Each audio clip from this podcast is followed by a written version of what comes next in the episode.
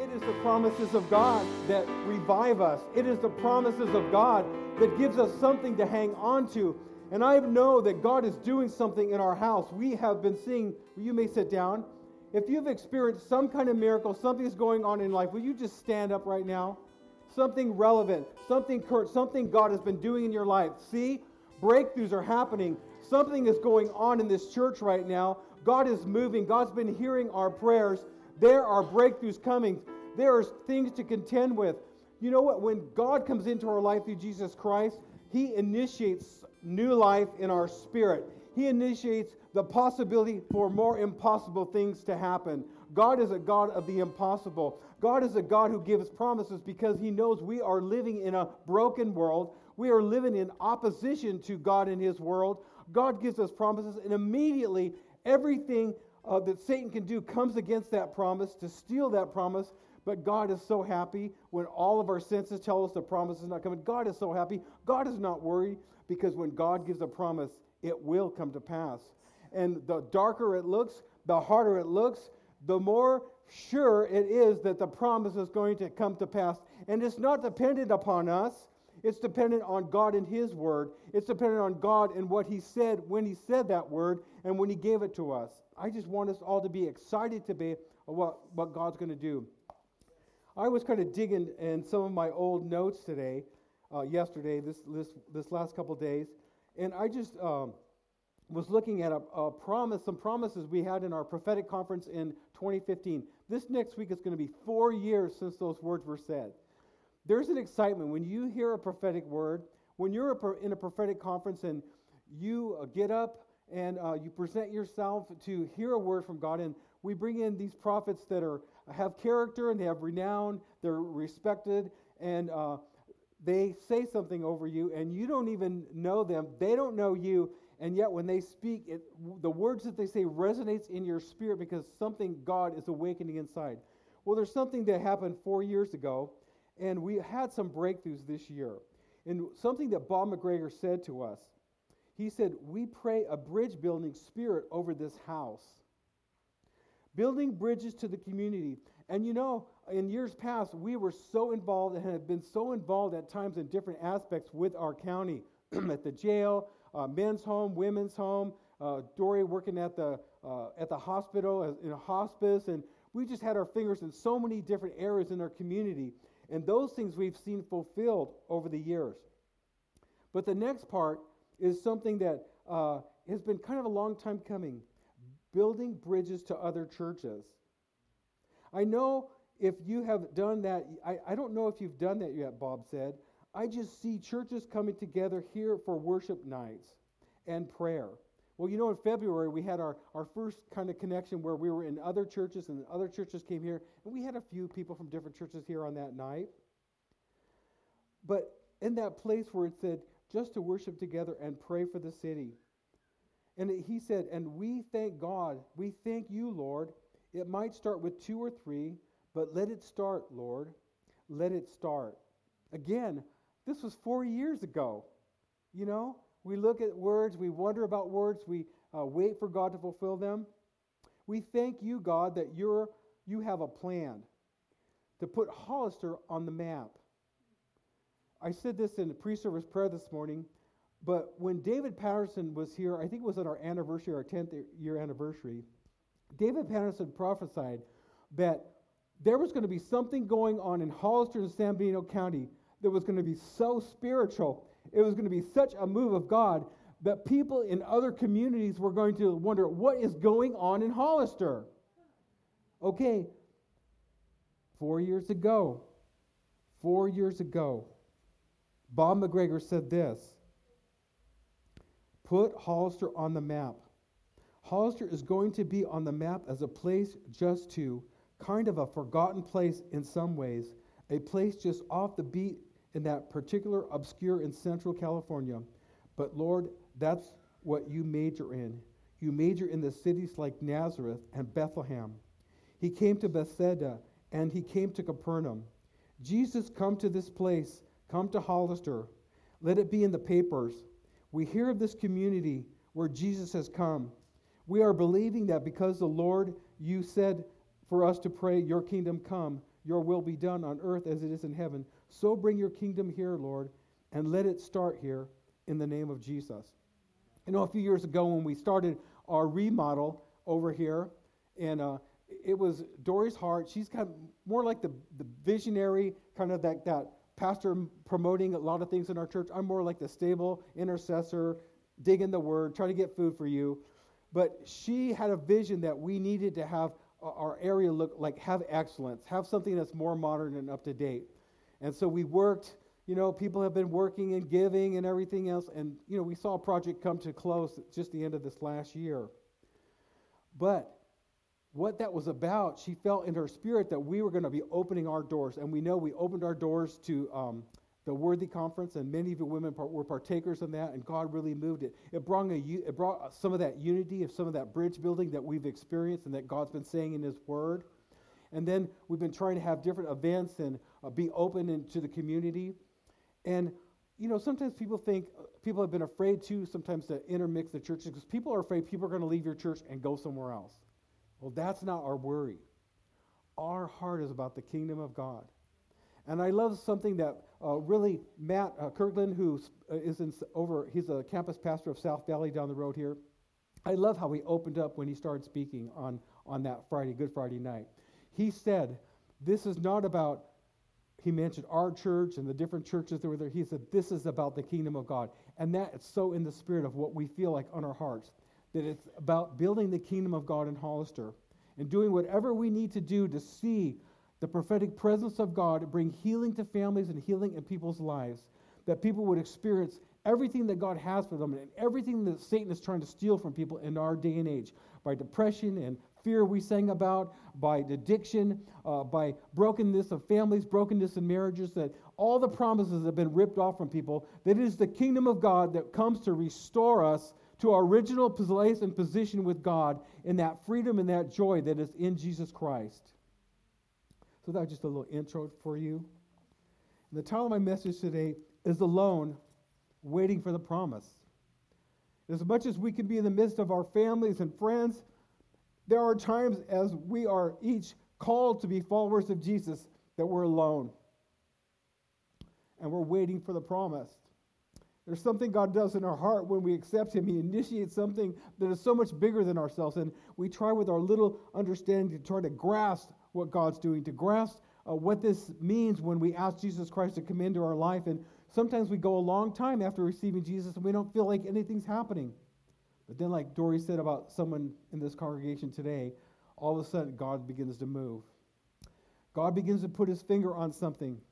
That seed is the greatest seed that is planted when you receive the message of the gospel and it comes planted into your heart. And it may seem dormant. You may find yourself getting angry at times about God. What did I do? I was talking to someone the other day I've been working with, and I am so angry that I'm a Christian. I just want to stop. I almost laughed at him, but he was so angry I didn't. You're hooked. How can you get away? You've met the master. He broke into your life. You can't escape. And yes, it's frustrating because sometimes we can't change the things we want to change, and we're in this awesome turmoil and frustration. But it is the power of God that we can't go back to what we've done, and yet we're not as sure where we're at now, and we're kind of afraid what's going to happen in the future. But it's the work of the Spirit going on in our life because there's a promise. Because the promise keeper has deposited himself in our life, and he is wanting to tell us that he's going to make a beautiful vessel out of us. He's going to bring beautiful gifts up and through our lives, no matter how broken. In fact, the more broken we are, the greater potential we have to see God do something miraculous. But alone. Throughout history, people have felt alone. Have you ever felt alone? I felt alone. I remember just being sent here to start the church. Man, I'm just a working person. I don't know how to be a pastor. I don't know how to I don't know how to start a church feeling alone. Why did you do this to me, God? Why did you send me out here? The definition of alone is having no one else present, being solitary. Some of the characters we're going to talk about today were stripped of their dignity, forsaken by family and friends, broken by loss and by death, by poverty and persecution, and betrayed by those closest to them. But even as they were alone, they waited for the promise of God. God's promises mess with life now. God's promises mess with life in the moment. I thought it was pretty good way I had it. I was an elder, I was pastoring people, I didn't have the full responsibility of a church. I worked seven days a week, working between working at home and doing church work. But it was a whole lot easier, I think, than being full responsibility and being a pastor. And I think that's what happened to me when I said yes and we were coming to start a church. It started messing with me because we commit ourselves to God and we receive the promise, but He keeps asking from us something more that we, that we feel comfortable giving. But as we keep saying yes, we find that He unfolds the grace to participate in Him fulfilling promises that He puts in our heart. God's promises interrupt my plans while I'm offering something much more. I can remember my favorite times when I'd leave work, especially after being there almost 30 years. I had five weeks vacation plus 11 normal days, plus I could earn two extra days a year. And so I remember like coming home at Christmas time, stretching out, having 21 days off at Christmas. I remember my favorite day of the year was driving off from work on that last day I worked. I loved that 20 minute drive down the mountain through the woods and everything. It was my favorite moment. I was never going to have those moments again. But there was something deeper that God had put in my heart about a promise in serving Him, coming down here to Hollister. Another thing about alone and waiting for the promise is the word waiting. The definition from the web is the action of staying where one is or delaying action until a particular time or until something else happens. And that's the hardest thing for us as believers as we wait for the promise of God is waiting. Sometimes when we, we receive a promise from God, yes, it's what I need right now. I was talking to David Canastrace at one time, and he was saying, we were talking about how different churches, nowadays, churches get planted by teams. There's a team gets sent out. We were talking about our experience we got sent out with not just a team, but a couple people. There wasn't this team formed that was so solid that just it launches. Now they launch a church and boom, there's 100 people right away. But we were from the old school where a couple gets sent out and a couple people come with you and you start struggling to come together. And we have to wait as God develops what he wants to develop in, in building a church or bringing a promise to pass. You know, we couple weeks ago, we took a few days and went down and spent uh, time with my son and his wife. And we took a, an extra two days. We went over and stayed in Coronado. And wherever I go, I like to get up early and walk. And you may have come across these crosswalks where there's this robot says, wait, wait, wait, wait. I came up to the street of Orange and I was down in, in uh, Coronado. And orange, wait, on Orange, wait, wait, wait. It got me kind of irritated. Come on, I'm not running the, running the crosswalk sign. Give me a break. But that thing about wait, you know what? It stings us. It stings us in our heart because life is going fast. And if you have any age on top of you, man, life is rolling by. Life is rolling by. And wait, wait. God, the older you get, you know how quicker time passes. No, years go by now for me, they seem like a couple of months. You know, look at in, a, in another month, we're going to be halfway done with 2019. And so, wait, it's, a, it's something that comes against us as we want what God has for us, but we're forced to wait until He comes and brings it to pass. The promise of new life in the Spirit. Forgiveness of sin and eternity in heaven cause me to cause me conflict now because I must wait as God unfolds his, his plan for me.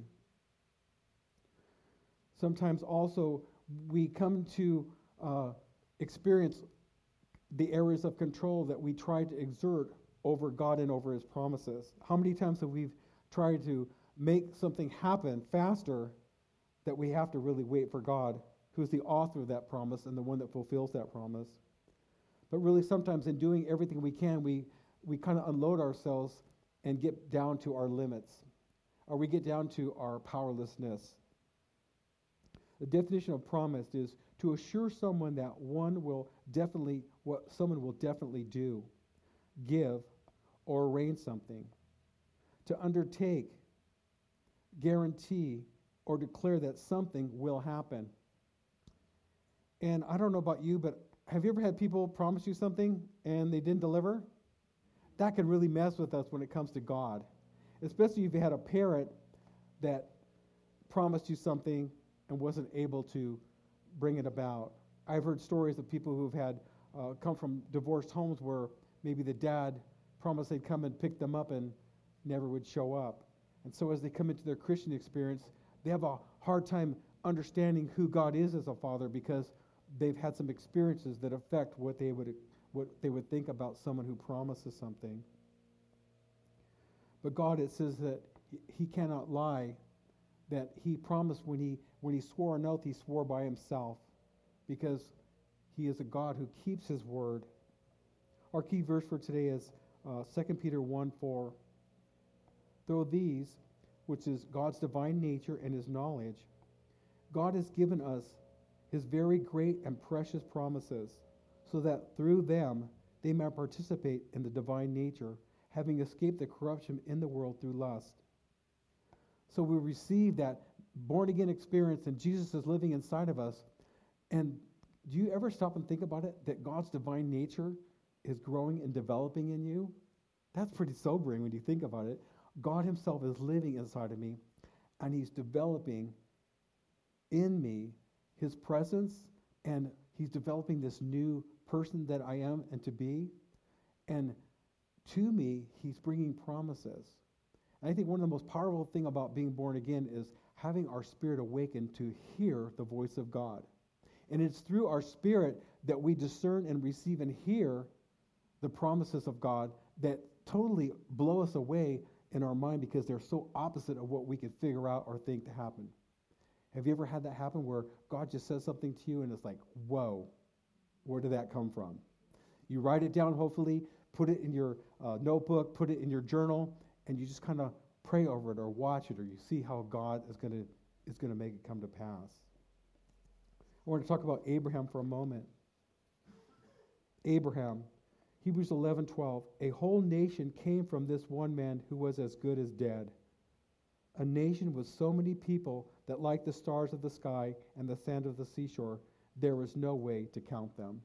And we know his story. We know that he went 24 years waiting for that promise. He was an old man when he got that promise, and he was uh, he was 99 when the promise hadn't come, and there was no way he could fulfill it. There's no way he could have a child, him and Sarah. I think this is where we get angry sometimes at the promises, when we feel as good as dead, or we feel that that promise is as good as dead to us. And it is in those moments that really there, there are key moments in, in seeing God's promise come to pass. Abram, who was as good as dead. Are you in that place right now? Is there a promise that's been given to you and you feel like I'm as good as dead? I cannot make this thing come to pass. I cannot get it to happen, and yet I'm in a place where I need it to happen. You need to just be open. Just be in that place, even today, to be open to receive that miracle, to receive that next thing that God's going to do, to receive the answer to that promise. What about Joseph? Connected by the promise of God through Abraham. Again, Joseph was a descendant of what was going to happen through the blessing of God that came through Isaac, that son that was given to Abraham after he had waited a whole long time.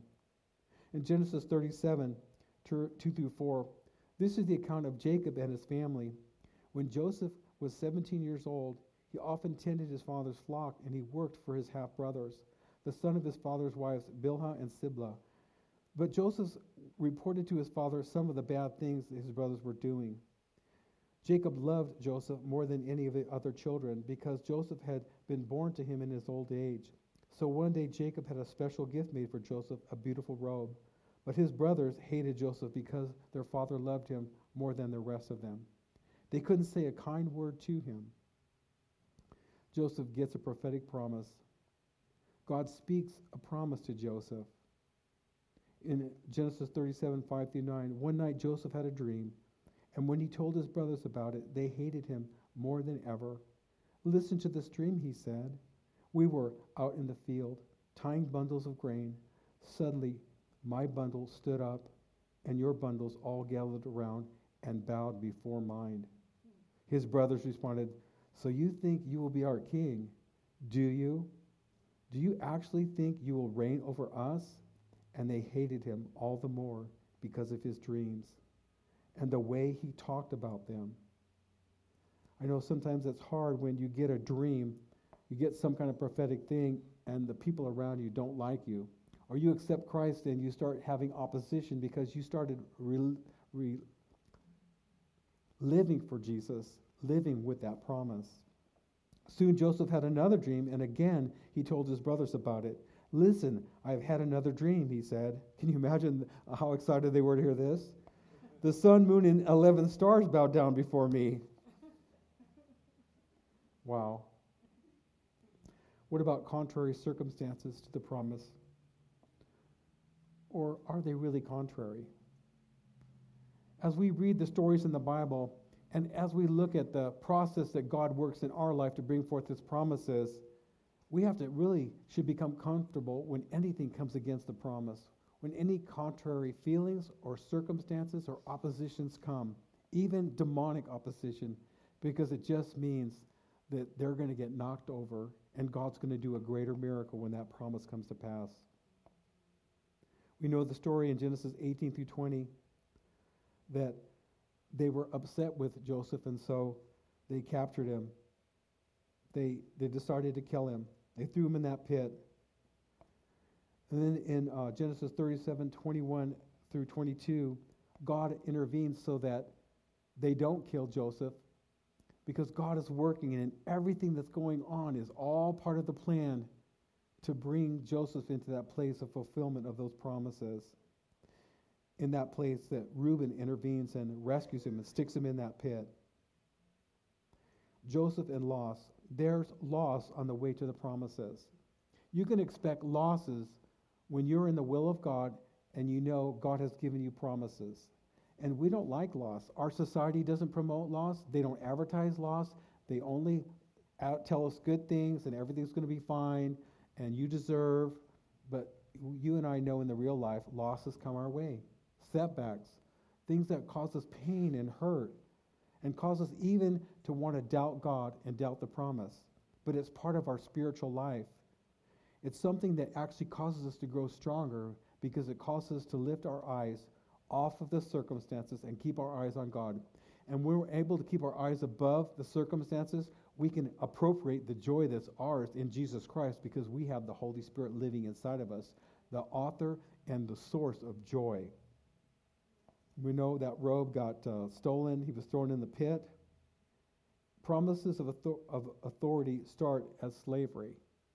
Joseph's next step, he's sold as a slave in Genesis 37 27 through 28. Sold. Can you imagine what he, what he felt like? Here, God had given this prophetic word. He was wearing his dad's coat. You know, he's just doing his dad's bidding. Go check on those guys and let me know if they're fooling around. They were. He reported. He's in trouble. He's hated. It's that whole thing about doing what's right.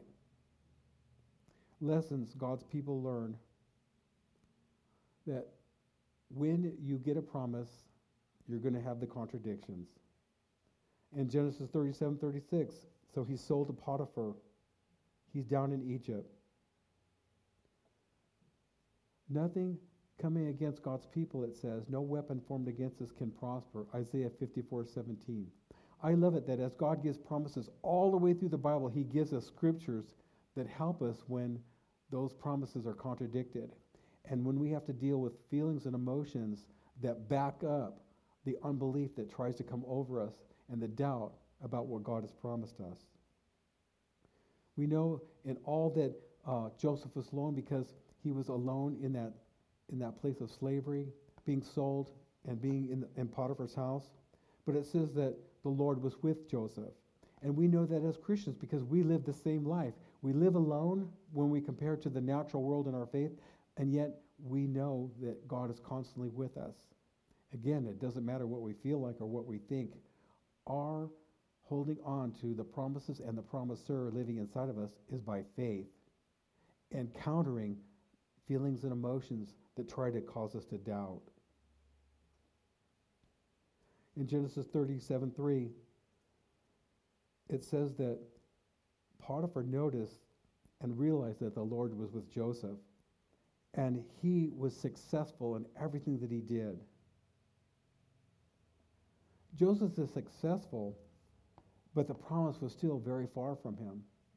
You know, I think that's the grace of God, too, sometimes to find us in the moment where we're at and to have a contentment, but for us to realize we're not to the promise yet, that we haven't attained to what God has promised us. And so, yeah, you can have some ease in where you're at, but you're not there yet. Don't settle. Joseph's falsely accused. Don't get upset. The promise is still ahead. Getting falsely accused, again, things coming against that promise, just like Joseph went through in, in um, Genesis 39, 7 through 19. We understand that what Joseph went through being falsely accused, again, he finds himself back in prison for the second time. Can you imagine how heavy duty that was for him to think, like, man, I went all this way and now I'm back in jail again? So he has to start all over. He's still acting in faith. He's still putting his whole self into it. You know, sometimes the enemy tries to get us to look at where we're at today and we want to just go passive and not do anything. But the Lord tells us in His Word to put anything we do, to put our hand to it with all of our might, put all of our intensity, all of our will, all of our joy, all of our effort into those things that we find ourselves in. Because in that, God begins to get glory out of it. And it helps us from just being in a place of passivity and confusion and doubt because we don't see what's happening. And that's the thing that Satan tries to get us. He tries to get us off course to just get us stopped. Because when we're stopped, we're not moving forward. We're not seeing God do what he wants to do and preparing us for the promise. So Joseph's in prison again, uh, Genesis 39, verse 20. And it says he remained there. Can I tell you the word remain is a hope killer? Remain. It's again that place of, I don't see uh, my, myself moving forward. I remember times when I tried to circumvent something because I got tired of where I was at in my job and I made a move and I made a move into a worse place. I was miserable for six months in the next department I was in. And boy, again, I was trying to make something happen because I was remaining in a place where I didn't feel like anything was happening. We all have those situations, and they're learning points to really help us get back on track with what God wants to do and wait and trust Him. But the Lord is still with Joseph. Uh, Genesis 39 21. But the Lord was with Joseph in prison, showed him his faithful love, and the Lord made Joseph a favorite with the prison warden. Again, are you, do you feel like frustrated in something about your job or where you're at? God wants to show his favor in you, but you've got to put on your Christ loving attitude. And you've got to work like you're working for the Lord because God's got a plan for you. Here's our next one these three words quite some time. This is a story about the butcher and the baker who got thrown in there where Joseph started uh, interpreting their dreams. That, that saying quite some time is they were in there in the prison for a while, but Joseph was in there before they got thrown in there and a long time after he was still in there. They remained in prison for quite some time and the captain of the guard assigned them to Joseph, who looked after them. Some time later, that speaks of the length of time, and no good change is recognizable. The time of being remaining in frustration. I, I wish I could say it wasn't like this, but it's all part of what God's doing. He's doing a deep work of refining in us, but the promise is worth it. The promise is worth to hang in there no matter how long we wait, and no matter how long it seems like things are just the same. Joseph interprets the dreams. It's time for Joseph's spiritual gifts. In Genesis 48, the baker and the butler tell Joseph their dreams. We both had dreams last night, but no one can tell us what they mean. Interpreting dreams is God's business, Joseph replied. Go ahead and tell me your dreams. Joe interrupted their dream, interpreted their dreams in Genesis 40, 19 through 13. Joseph asked for help to get out of jail. after he had revealed the promise to them. But you know what? The promise is still not ready yet. You know, ever think you're going to help God along a little bit? Oh, hey, you guys remember me. I just interpreted your dreams, you know. Go tell the Pharaoh that it was me. It was me that interpreted the dreams. Man. I'm here in prison. Verses 19 through 13. God's not moving. Maybe these guys can get me out. Have you ever tried to hurry a promise? I have. It don't work. Joseph is forgotten again. Genesis 40, 23. It says, Pharaoh's chief cupbearer, however, forgot all about Joseph, never giving him another thought. What? The guy I just talked to, I got him out of here, and he didn't even give me another thought? Oh, man. Two more years in prison. Wait, wait, wait, wait, wait. We get tired of waiting, Lord. We get tired. Genesis 41 1. Two full years later, Pharaoh dreamed that he was standing on the bank of the river. Dreams. 14 years of time then all of a sudden, Joseph remembers that, I mean, the baker remembers, the butler remembers that Joseph has an ability from God to interpret dreams. It's promise time. Pharaoh calls Joseph from prison. Genesis 42 14. Pharaoh sent for Joseph at once, and he was quickly brought from prison. Look at that from wait to remain quite some time, quickly brought from prison. After he had shaved and changed his clothes, he went in and stood before Pharaoh. I'm sure he was broken by everything he'd gone through. It says that in other scriptures that said in Psalms it says that that Joseph was tested, that the word that God had given to him, that promise that God had given him was tested. And only after Joseph was tested to see if he could keep and carry that word was Joseph recognized as someone who could carry a mantle to be one who could rule that his brothers would have to bow down to. And Pharaoh said to Joseph, I had a dream last night, and no one here can tell me what it means. But I have heard that when you hear about a dream, you can interpret it. It's interesting that Joseph had to be put in that place of imprisonment as a slave and as someone who God was on to be in that position to interpret to people who came into jail so that there was some credibility in his ability to interpret dreams. You know, sometimes God's going to put you in a place. And I can't tell you that it's going to be easy, but somehow there's going to be a work of God that goes in where you're in a slavery position or you're in a place of imprisonment or restriction. But God is doing a deep spiritual work that I can't even tell you what's going to be meaningful to you until you go through that, then you're going to know. And then quickly, it's going to happen. It is beyond my power, Joseph said, to do this. But God can tell you what it means and set you at ease. In Genesis 41 38, so Pharaoh asked officials, Can we find anyone else like this man so obviously filled with the Spirit of God? There is something that happens too while you're going through your trials and you're waiting and you're working hard. A deep faith is going on inside. And you know, when, when you go through dry things, you know, when, when we, our environment is dry, when we go through dry seasons, our trees drive that taproot deeper down until they touch water. And it's those places of dryness while you're waiting for the promise and you feel so frustrated, your spirit goes deeper and deeper in its search in connecting with the water of the Spirit to give you that life that you need to carry on. Pharaoh said to Joseph, I hereby put you in charge of the entire land of Egypt. Then Pharaoh removed his signet ring from his hand and placed it on Joseph's finger. He dressed him in fine linen clothing and hung a gold chain around his neck. Then he had Joseph ride in his chariot, reserved for his second in command. And wherever Joseph went, the command was shouted, Kneel down. So Pharaoh put Joseph in charge of all of Egypt. It's interesting that prophetic word that was that people were going to bow down before Joseph.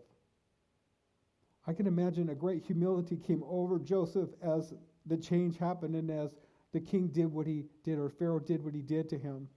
Can you imagine? You know, when you go through something and your soul that's been so discouraged and down, and yet your spirit has persevered, it's in that moment your soul rises to meet your spirit, and there's a faith that rises in your soul, in your natural emotions. And sometimes tears break and kind of give knowledge to that connection where your soul and your spirit are finally together. You're not just trying to drag your soul up to believe and have feelings of faith, but now you do have feelings of faith because your natural eyes see what the promise has been offered to you, has brought to you. It takes time for God's word of promise. Joseph, in, Genesis 41 46, Joseph was 30 years old when he began serving in the Pharaoh's, in the Pharaoh's court, the king of Egypt. And when Joseph left Pharaoh's presence, he inspected the entire land of Egypt. It took 13 years from the time Joseph was 17 years old and got that prophetic word till it was fulfilled.